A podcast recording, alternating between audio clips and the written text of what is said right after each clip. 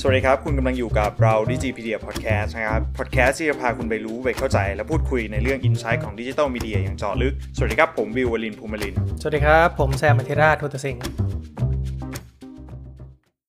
เอพิโซดที่ 7 แล้วครับ กับเรา Digipedia Podcast เอพิโซดนี้ชื่อว่าอะไรครับพี่แซม เห็นวิวเขียนไว้นะครับว่า อ่านให้ขาด Data จากแคมเปญบอกอะไรเราบ้าง อ่า อันนี้ก็จริง ๆ ก็มันสืบเนื่องมาจากเอพิโซดที่แล้วอะที่เรา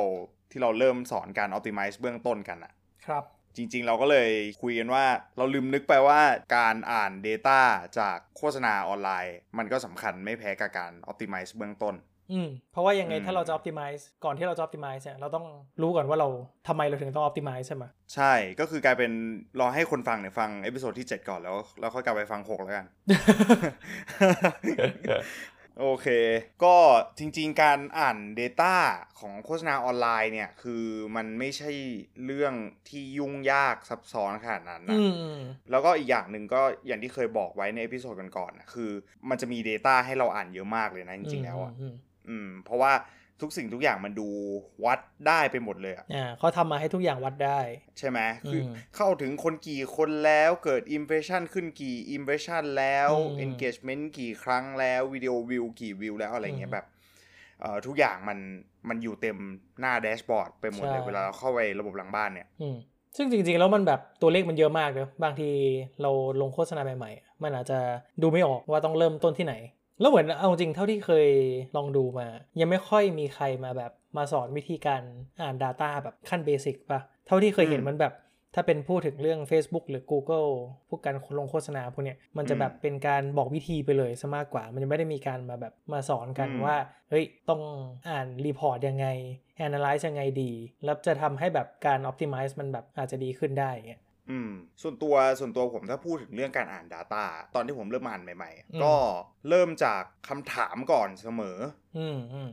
อืมผมจะเป็นคนที่เริ่มจากมอง Data แล้วเกิดคำถามขึ้นก่อน หรือว่า อืม เกิดปัญหาบางอย่างขึ้นก่อน แล้วผม อืม ก็ก็จะเกิดคำถามขึ้นตามมานะว่า อืม เพราะอะไรทำไมแล้วต้องไปดูตรงไหน อืมต้องเป็นคนขี้สงสัยก่อน ต้องเป็นคนที่สงสัยคืออ ม จริง ๆ คนทำโฆษณาออนไลน์เนี่ย อืม ต้องเป็นคนที่สงสัยมากๆด้วย อืม เพราะอย่างที่บอกอะ Data มันมีเยอะใช่ไหม อืม แล้วการที่แบบเราตั้ง assumption ไว้จับแมทริกนี้มาเชื่อมโยงกับอันนั้นหรืออะไรอย่างเงี้ย อืม คือ มันค่อนข้างตอบยากว่า อันนี้ถูกหรือผิดหรืออะไรอย่างเงี้ย อืม คือมันเป็นไปได้ทั้งหมดอะ อืม possibility มันมีเยอะแยะมากมาย เพราะจริงๆ แล้วเวลาเราลงโฆษณาพวกเนี้ยสิ่งที่เราต้องการคือ ลงไปคุ้มเงินหรือเปล่า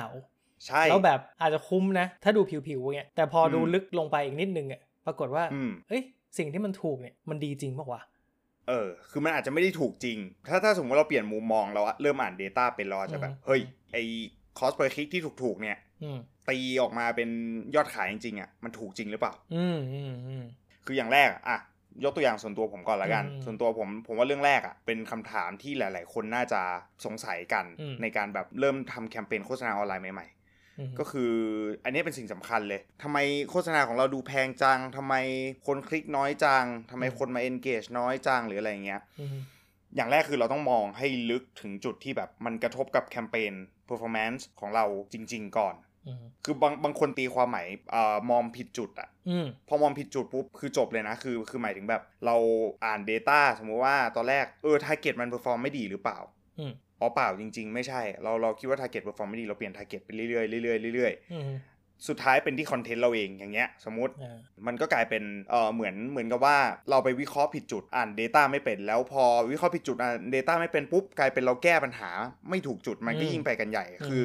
ยิ่งต้องเสียเงินไปฟรีๆแล้วก็เสียเวลา อืม เสีย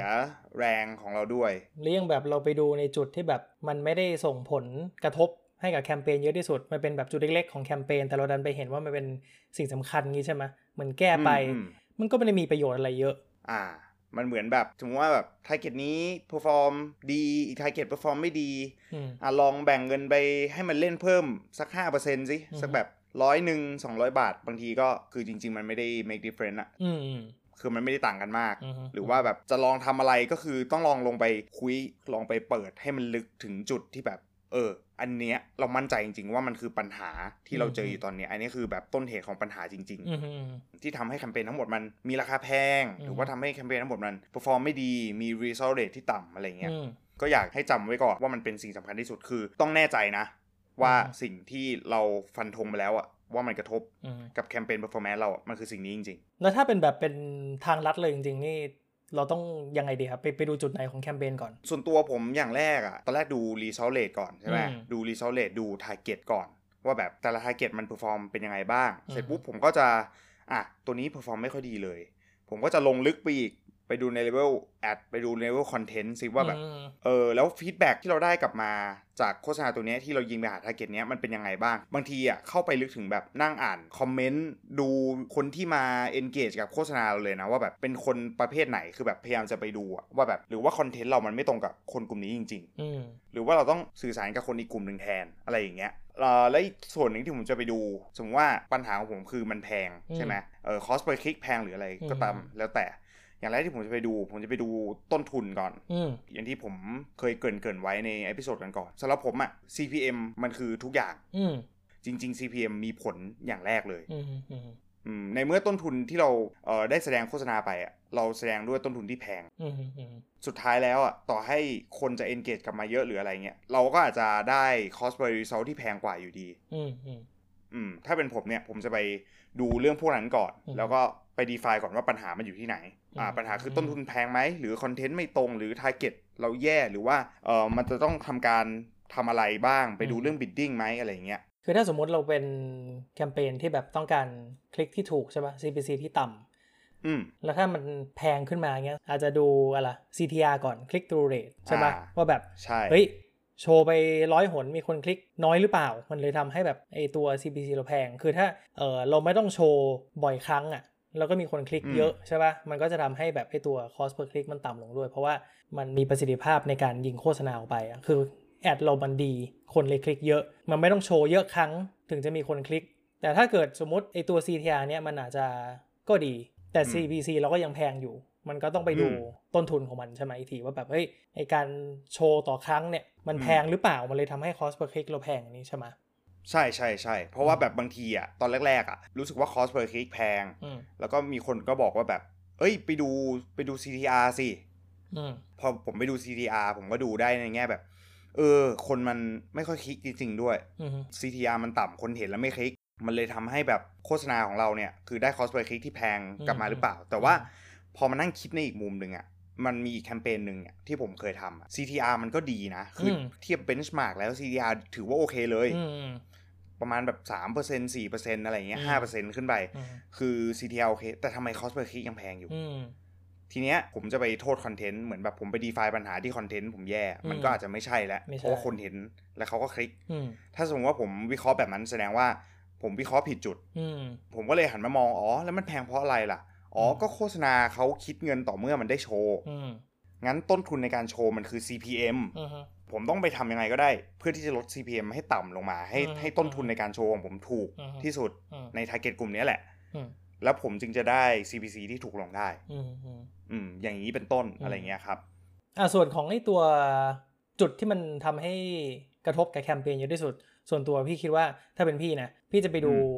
ส่วนที่มันใช้เงินเยอะที่สุดของแคมเปญกันละกัน อืม เพราะว่าเวลาเราสมมติลงทุนอะไรใช่ปะ่ะไอ้ อืม ก้อนเงินที่มันใหญ่ที่สุดอะ อืม ของแคมเปญเราหรือแบบสมมติถ้าเป็น อืม ลงทุนก็ของพอร์ตเราเนี่ยถ้ามันถูกมันก็จะฉุดแคมเปญทั้งหมดอะให้มันแบบถูกลงไปด้วย หรือถ้ามันไอ้ก้อนเนี้ยมันแพงมันก็จะทำมันเหมือนฉุดให้มันแพงขึ้นไปด้วยเหมือนกัน ซึ่งจริงๆแล้วถ้าเกิดเรามองไปถึงจุดนี้ก่อนอะเห็นว่าแคมเปญเราแพงเราเข้าไปดูตรงนี้ก่อนเลยเฮ้ยจุดไหนที่มันใช้เงินเยอะที่สุดวะเข้าไปดูตรงนี้ปุ๊บแล้วดูว่าเอ๊ะทำไมอย่างที่วิวบอกไปแหละทำไมมันถึงแพงไปหาต่อไปอะ อ๋อ มันก็เหมือน มันก็เหมือนประมาณว่า เราลงเงินตรงเนี้ยเยอะที่สุด อืม เพราะฉะนั้น performance ส่วนใหญ่ที่มันโชว์อยู่บนหน้าจอเราอะ อืม ตอนเนี้ย มันก็มาจาก target ที่เราลงเงินเงินเยอะสุด ใช่ใช่ ตรงเนี้ยแหละ ใช่ป่ะ อืมอืม มันมัน rep- represent campaign performance ทั้งหมดอยู่ ใช่ใช่ เพราะฉะนั้นถ้าจะแก้ก็ต้องไปแก้ในจุดที่มันลงเงินเยอะสุดก่อนสิ มสมมติแคมเปญเราใช้เงินไปแล้วพันบาทใช่ปะ อืม แต่เราดันไปดูไอ้ส่วนที่มันใช้เงินไปแค่ 10 บาทเนี่ยเราไป อืม พยายามแก้เลยไอ้ไอ้ที่มันใช้เงินน้อยๆเนี่ยแก้ให้มัน อืม ดีขึ้นดีขึ้นแต่สุดท้ายไอ้ที่อีก 990 บาทที่เราใช้เงินไปกับที่อื่นเนี่ยมันไม่ได้ไปถูกแบบถูกแก้เลยอะมันก็ไม่มีประโยชน์อะไรใช่ปะ มันก็ perform แย่อยู่ดี campaign ใช่ นั้น ใช่ใช่ เพราะว่าแบบไปไปนั่งแก้ปัญหาผิดจุด แล้วสุดท้ายเงินก็ไปเทให้กับ target ที่ perform แย่อยู่ดีแอดที่ perform แย่อยู่ดี ใช่ เออ จริง ๆ อันนี้ก็เป็นเป็นเรื่องสำคัญ อ่ะพอเราพูดถึงตัวงบ ที่เราใช้ใช่ป่ะมันต้องมีมากพอเงี้ยแล้วก็เราต้องไปแก้ให้มันถูกจุดด้วย มันก็จะอาจจะโยงมาเรื่องต่อไปของเราคือว่าเวลาเราลงเงินกับอะไรอะสิ่งที่เราได้กลับมา มันต้องมีจำนวนเยอะพอ เวลาเรา analyze data นะคือหมายถึงว่า อืม sample size เวลาเราดูอะมันต้องเยอะพอ เราถึงจะ อืม ตัดสินได้ว่าไอสิ่งที่เรากำลังวิเคราะห์อยู่เนี่ยมัน valid อ่ะมัน valid จริง ๆ คือ อื ไม่ ม ใช่ว่าอย่างที่บอกไปสมมติมันเป็นส่วนหนึ่งของแคมเปญที่ใช้เงินอยู่ 10 บาท 10 บาทเนี่ อื ย ม อาจจะได้มาแค่ 1 คลิก อืม แต่ 1 คลิกเนี่ยคลิกละ 10 บาทใช่ป่ะ แต่พอเทียบกับ อืม อีก990 บาทสมมตินะของแคมเปญเราเนี่ยมันได้อยู่ CPC ละ 5 บาทโดยเฉลี่ย อืม แต่เราบอกว่าไอ้ก้อนที่ใช้เงินอยู่ 10 บาทเนี่ยมันได้โห CPC เท่าตัวเนี่ยแพงเชีย อืม แพงกว่าที่เหลือตั้งเยอะ แล้ อื ว ม เราควรจะปิดเลยไหม อืมอืมอืม แต่จริงๆแล้วอ่ะอยากจะบอกว่าไอ้หนึ่งคลิกที่มันได้มาเนี่ยเวลาเราดู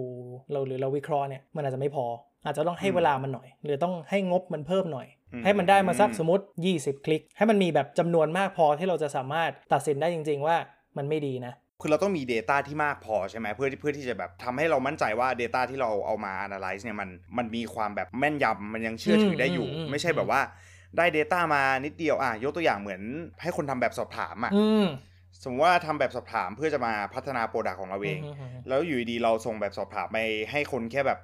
10 คนทำ สิบคนในในประเทศไทย เออสิคนในประเทศไทยทำ แต่ของเราจะไปขายให้อีกแสนคน อืม ล้านคน อืม คือมันก็ไม่ได้อะคือ ไม่ได้ Data 10 คนตรงเนี้ยมันไม่ได้ represent คนอีกเป็นเป็นแสนเป็นล้านคนอะ ใช่ใช่ใช่ ใช่ไหมเราก็ต้องดูด้วยในในเชิง Data ก็เหมือนกัน อันนี้อันนี้ผมเห็นด้วยนะ อืเพมราะว่าผมคิดว่าแบบเวลา analyze campaign เนี้ยบางทีก็เคยเห็นคนแบบ analyze แบบเอ้ย Data เนี่ยใช้เงินมาอยู่ 300 บาท อืม แล้วเราก็เอา Data ตรงนั้นนะมาวิเคราะห์แล้วว่าแบบ อืม เออเขาทำไมเขาไม่คลิกทำไมเขาอย่างงู้นอย่างนี้ อืม บางทีคือแบบระบบมันยัง learning อยู่เลยอะมันมันยังไม่ได้แบบ อ่าใช่ เอ่อเรียนรู้มากพอที่ อืม จะแบบเออเราไปโชว์โฆษณาให้คนแบบไหนดีคนแบบไหนจะ react engage กับโฆษใช่ณาเราอะไรอย่างเงี้ย ม แต่เรากลับรีบเอา Data ตรงนั้นอะมาวิเคราะห์แหละ อืม ซึ่งอันเนี้ยอาจจะทำให้เราวิเคราะห์ Data มัน จริง มันผิด อืม ผิดไปได้เหมือนเหมือนเราโดน Data หลอกอีกทีหนึ่งอะ อืมอันนี้ก็เห็นบ่อยเหมือนกันนะ เวลาคนมาวิเคราะห์เหมือนโดนสรุปไปนิดนึงอ่ะ อื ซึ่งมันก็คล้ายๆกับแบบเรื่องเรื่องแรกที่เราคุยกันเนอะเรื่องแบบเรื่องงบอะไรเงี้ยว่าแบบ อืม เวลาเราไปดูควรจะไปดูไอ้ส่วนที่มันแบบใช้เงินเยอะที่สุด เราลงทุนเยอะที่สุด ก็มันก็แปลว่าถ้าใช้เงินเยอะที่สุดก็น่าจะมี Data ที่เยอะพอที่เราจะสามารถ analyze ต่อไปด้วยใช่ปะ อืมอืมอื อืม ม มันก็น่าจะโยงเข้าเข้าด้วยกันได้เหมือนกันอะ อืมอีกส่วนหนึ่งที่ผมคิดว่าสำคัญในการอ่าน Data นะ อืม ทุกวันนี้คือเวลาเราทำแคมเปญโฆษณา ก็อย่างที่หลายๆคนรู้มันก็จะมี objective ให้เราเลือกใช่ไหม อืม บางทีเราอยากจะให้โฆษณาของเราแบบอ่ามีคนดูเยอะๆ สมมติว่า อืม โฆษณาเป็นวิดีโออ ม เราก็เลือกยิงเป็นวิดีโอวิวไป อืม ระบบก็จะไปหาคนที่แบบเออน่าจะดูวิดีโออะไรอย่างเงี้ยแหละ อืม แต่ส่วนตัวผมผมคิดว่าในเมื่อ Data บนแดชบอร์ดอะมันมีเยอะมากเลย คือต่อให้ผมยิงแคมเปญ Objective เป็นวิดีโอวิวอะ อืมอืม แต่มันก็มี Metric Engagement ให้ผมดูนะ มัน อืม มี Metric Reach ให้ผมดู Metric อืม Frequency ให้ผมดู อืม แมทริกพวกโพสแชร์โพสไลค์อะไรต่างๆ มากมายอะ อืมอืม มันมีแมทริกพวกนั้นให้ดูด้วย อืม คือสำหรับผมอะผมคิดว่าแมทริกแต่ละอย่างอะมันก็กำลังบอกอะไรเราอยู่ว่าโฆษณาตัวเนี้ยเพอร์ฟอร์มเป็นยังไง อืมอืม คือบางคนเนี่ยจะมองแค่อ่ะเรายิงเป็นวิดีโอวิวอะเพราะฉะนั้นเราดูแค่วิดีโอวิวอย่างเดียวกับคอสเปอร์วิวแล้วกันว่า มันได้วิดีโอวิวเยอะไหมแล้วคอสเปอร์วิวถูกไหม อืมอืม แต่บางทีมันอาจจะไม่ได้มีคุณภาพ หมายถึงว่า อ่ะยิงไปคนดูจริง แต่ว่ามันไม่มีใคร engage กับโพสต์นี้เลย อืม หรืออะไรอย่างเงี้ย คือเราคิดในมุมในมุมของ marketer ปกติอะ อืม เขาปล่อยโฆษณาไปจริง ๆ KPI เขาคงไม่ได้ตั้งมาอย่างเดียวปะแบบ อยากให้โฆษณาเนี่ยมีคนดูเยอะมากๆเลย อืม สมมตินะเขาอาจจะคิดในใจว่า โฆษณาเนี้ยอยากปล่อย อยากให้มีคนดูเยอะด้วย แล้วก็ อืม คงอยากให้แบบเป็นไวรัลด้วย อยากให้คนพูดถึง อืม แท็ก แชร์ต่อ เพื่อนมาดูแชร์ต่ออะไรก็แล้ว อืม ใช่เออแต่ถ้าสมมติว่าเราทำแคมเปญโฆษณาแล้วเราตั้ง KPI ไว้ KPI เดียวแล้วเราแบบไม่ดูแมทริกอื่นประกอบด้วยเลยอะ่ะ อืม อันเนี้ยผมคิดว่ามันไม่คุ้ม อืม เพราะไหนๆไหนๆก็ไหนๆแล้วคือ มันมีแมทริกมาให้เราดูขนาดนี้แล้วอะ่ะ อืม เราควรควรที่จะดู ซึ่งเอาจริงก็เป็นกันเยอะนะ ที่แบบ อืม ตั้ง KPI มาอยากได้วิดีโอวิวก็ อืม จะเน้นแต่วิดีโอวิวจริง ๆ ซึ่งจริง ๆ แล้วด้วยการที่มัน อืม ทุกคนคิดกันแบบเนี้ยว่า อืม ลงเงินไปก็อยากได้ Result ที่ถูกระบบสมมติ Facebook กับ Google ที่เขาพัฒนาขึ้นมาเนี่ย ทุกวันเนี่ยมันเลยช่วยเราหาของถูกๆ ให้เราได้ง่ายขึ้น อืม ระบบตอนเนี้ยมันก็เหมือนแบบทำหน้าที่ของมันได้ดีแหละ พ เพราะว่า อืม เราเลือก objective ของเราแล้วนี่ อื ว่าม เราต้องการอะไรเป็นหลัก อืม แล้วมันก็จะไปหาให้ได้เลยอย่างมีประสิทธิภาพเลยนะ ว่าต้องการวิดีโอวิวโอเค เดี๋ยวไปหาคนที่แบบชอบดูวิดีโอ ต้องการคลิกโอเค เดี๋ยวไปหาคนที่แบบโหชอบถ่ายๆแล้วก็คลิกคลิกคลิกไปดูเรื่อยๆเลย อืม หรือชอบคนที่ engage อาจจะแบบอาจจะเป็นคนที่เอ่อชอบถ่ายอินสตาแกรมแล้วก็กดไลค์ทุกรูปเลย แต่คือถามว่าถามว่าแบบถ้าสมมติว่าเราดูแต่เมทริกพวกนั้นเป็นหลัก อืม ใช่ป่ะ อืม สมมติว่า อ๋อ ยิงเป็น engagement ก็อ๋อคน engage เยอะจริง อืม อ่ะมีมีคนไลค์มีคนไลค์เยอะมากเลย แต่พอเข้าไปดูอีกเมทริกหนึ่งปุ๊บอ่ะดูโพสต์แชร์ อืม ไม่มีใครแชร์เลย ดู อืม โพสต์คอมเมนต์ไม่มีใครคอมเมนต์เลย อืม แต่แต่เราจ่ายเงินตรงนั้นไปอ่ะเรา อืม เราคงไม่อยากได้ได้คนมาไลค์เยอะๆอย่างเดียวอะไรเงี้ย อืม ถ้ามองในมุมของธุรกิจอ่ะเขาคงอยากได้แบบ ได้คนแชร์บอกเพื่อนต่อหรือว่าแท็กเพื่อนไว้คอมเมนต์ไว้หรืออะไรอย่างเงี้ย บางทีอ่ะถ้าสมมติว่าเราทำแคมเปญโฆษณาออนไลน์แล้วเราดูแต่ KPI result หลักอย่างเดียวอ่ะ อืม อย่างเช่นแบบ engagement ดู engagement อย่างเดียว ดู cost per engagement อย่างเดียวไปเลยอย่างเงี้ยผมว่ามันก็จริง ๆ อ่ะ หลายคนก็อาจจะพลาดในสิ่งสำคัญไป เพราะว่าตรงเนี้ยมันจะได้ learning ด้วยได้ learning เพื่อที่จะแบบไปพัฒนาด้วยว่าอ๋อทำไมมีมีคนไลค์เยอะ แต่แบบไม่มีใครคอมเมนต์ไม่มีใครแชร์ต่อเลยอะไรอย่างเงี้ยอาจจะทำให้เราพัฒนาคอนเทนต์ในอนาคตอ่ะให้มันมี direction มีทิศทางมากขึ้น ใช่ เพราะจริงๆ แล้วอย่างมาร์เก็ตติ้งสมัยเนี่ยเอาจริงเราก็อยากได้ result ใช่ป่ะ result จริงๆ ทุกวันเนี่ยมันก็น่าจะเป็นยอดขาย แต่ว่าเวลาเราเราทำคอนเทนต์มาลงพวกแบบสมมติ YouTube หรือ Facebook พวกเนี้ย อืม มันก็ไม่ได้วัดได้ปะว่าสุดท้ายแล้วที่สิ่งที่เขาดูไปหรือ engage ไปเนี่ยมันไปเทิร์นเป็นยอดขายให้ได้จริง ๆ หรือเปล่า ซึ่งการที่เราเอา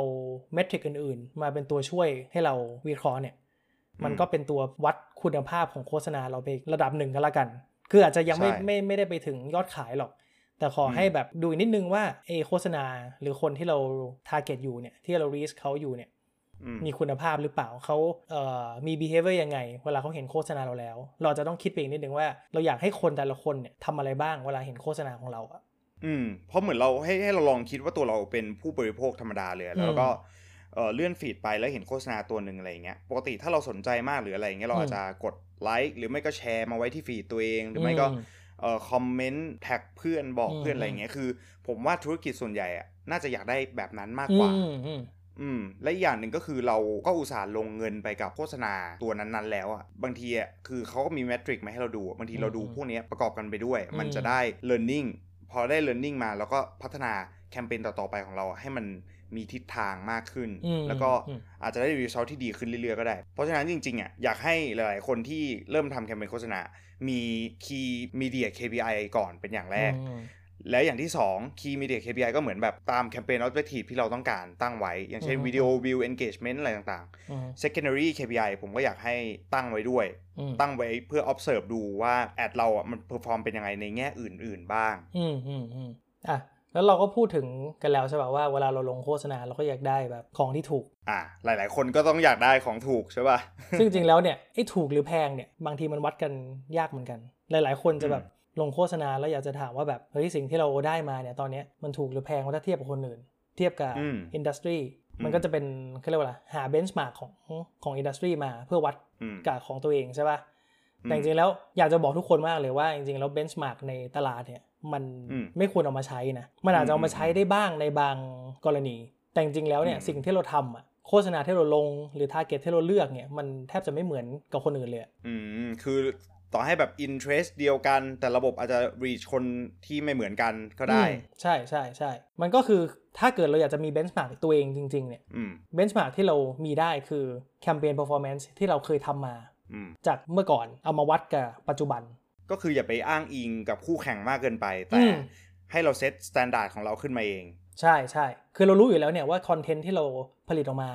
มันมีสไตล์ที่จริงมันควรจะคล้าย ๆ กันใช่ป่ะ อืม เวลาเราลงแอดไปเลือก objective ที่ก็น่าจะคล้ายๆกัน มีวิธีคล้ายๆกันที่เราทำมาอยู่เสมอเนี่ย มันก็ อืม ควรจะแบบเหมือนเซตเป็น benchmark ตัวเองได้ ว่าเอ้ยเมื่อก่อนเราได้ประมาณเท่านี้นะ cost per click อืม ประมาณเท่านี้ cost per view ประมาณเท่านี้เอ่ออ ม cost per engagement กับประมาณเท่านี้ แล้วพออ ม ทำต่อๆไปเรื่อยๆเนี่ยเราก็จะเห็นว่ามันถูกลงหรือมันแพงขึ้น พอเรารู้แล้วว่าสมมติสมัยก่อนเราได้ cost per view อยู่ประมาณ 50 สตางค์พอแคมเปญหนึ่งทำใหม่ได้มาอยู่ดีหนึ่งบาทเนี่ยแพงขึ้นมาเท่าตัวอ้าว อืม เรารู้แล้วนี่ว่าเมื่อก่อนเราไม่เคยได้ถึง 1 บาท ทำไมแคมเปญนี้แพงจัง แต่ไม่ใช่แบบไปฟังไอ้คนหนึ่งมาบอกว่า อ๋อได้ได้คอสเปอร์วิวเขาได้อยู่แค่ 0.3 เองอืมอืม 30 ตังค์เอง อืม ไอ อะไรอย่างเงี้ยแล้วเราจะต้องได้ได้เหมือนเขาอะไรเงี้ยคือแบบจริง ๆ มันแฟกเตอร์มันแตกต่างกัน ใช่ หลากหลายมากเลยอะ คือเราก็ไม่รู้นะว่าแต่ละคนเนี่ยเขาเซตแคมเปญเหมือนเราหรือเปล่า อืม เขาไปเลือกลง placement เหมือนเราไหม เลือก target เหมือนเราหรือเปล่า มีงบเท่ากันกับเราหรือเปล่า มันก็คงไม่ใช่อ่ะ คือบางทีแบบใช้แค่ใช้เงินต่างกันอะ ใช่ รีซอสก็ต่างกันคนละเรื่องเลยนะ อืม บางคนใช้เงินน้อยได้รีซอสถูก พอเพิ่มเริ่มเพิ่มเงินไปเรื่อยๆรีซอสก็แพงขึ้นแพงขึ้นแพงขึ้น ใช่ใช่ ซึ่งจริงๆแล้วถ้าอยากได้ของถูกที่จริงๆก็ใช้เงินน้อย อ้าวแต่แต่บางคนก็อยากได้ทั้งแบบของถูกแล้วก็อยากจะสเกลรีซอสตัวเองให้ได้ ๆ ด้วยไง อ่าฮะอ่าทุกคนก็อยากได้งั้นแหละ ซึ่งมันก็เอาจริงก็เป็นเลือกยากเหมือนกัน มันเป็นเรื่องยากแต่มันเป็นไปได้ไหมมันก็เป็นไปได้แหละ อืมอืม อืมแต่มันก็ต้องต้องอ่าน Data ให้ขาด แล้วก็ใช้ Learning จาก Data ตรงเนี้ยไป อืม พัฒนา อืม แคมเปญของเราอะ ม ต่อไปเรื่อยๆ เพราะว่าแบบมันก็จะคือเราจะเห็นได้ชัดเลยสำสำหรับคนที่แบบเพิ่งเพิ่งเคยยิงโฆษณามา อืม สมมติว่าเรายิงเดือนแรกอะได้รีซอสเรื่องหนึ่งพอเราเอา learning จากเดือนแรกไป apply เดือนที่ 2 เดือนที่3อะคือเราจะเห็นความแตกต่างได้อย่างชัดเจนเลยนะ อืมอืม ในเคสที่เราแบบอ่าน Data ขาดแล้วก็รู้ว่าจุดไหนที่เราควรจะไปมองแมทริกไหนที่เราควรจะหยิบมาดูด้วยในเคสแบบไหนอย่างเงี้ย อืม ซึ่งก็จะทำให้แบบเราเรียกได้ว่าพัฒนาแคมเปญไปพร้อมๆ กับธุรกิจของเราด้วย อืม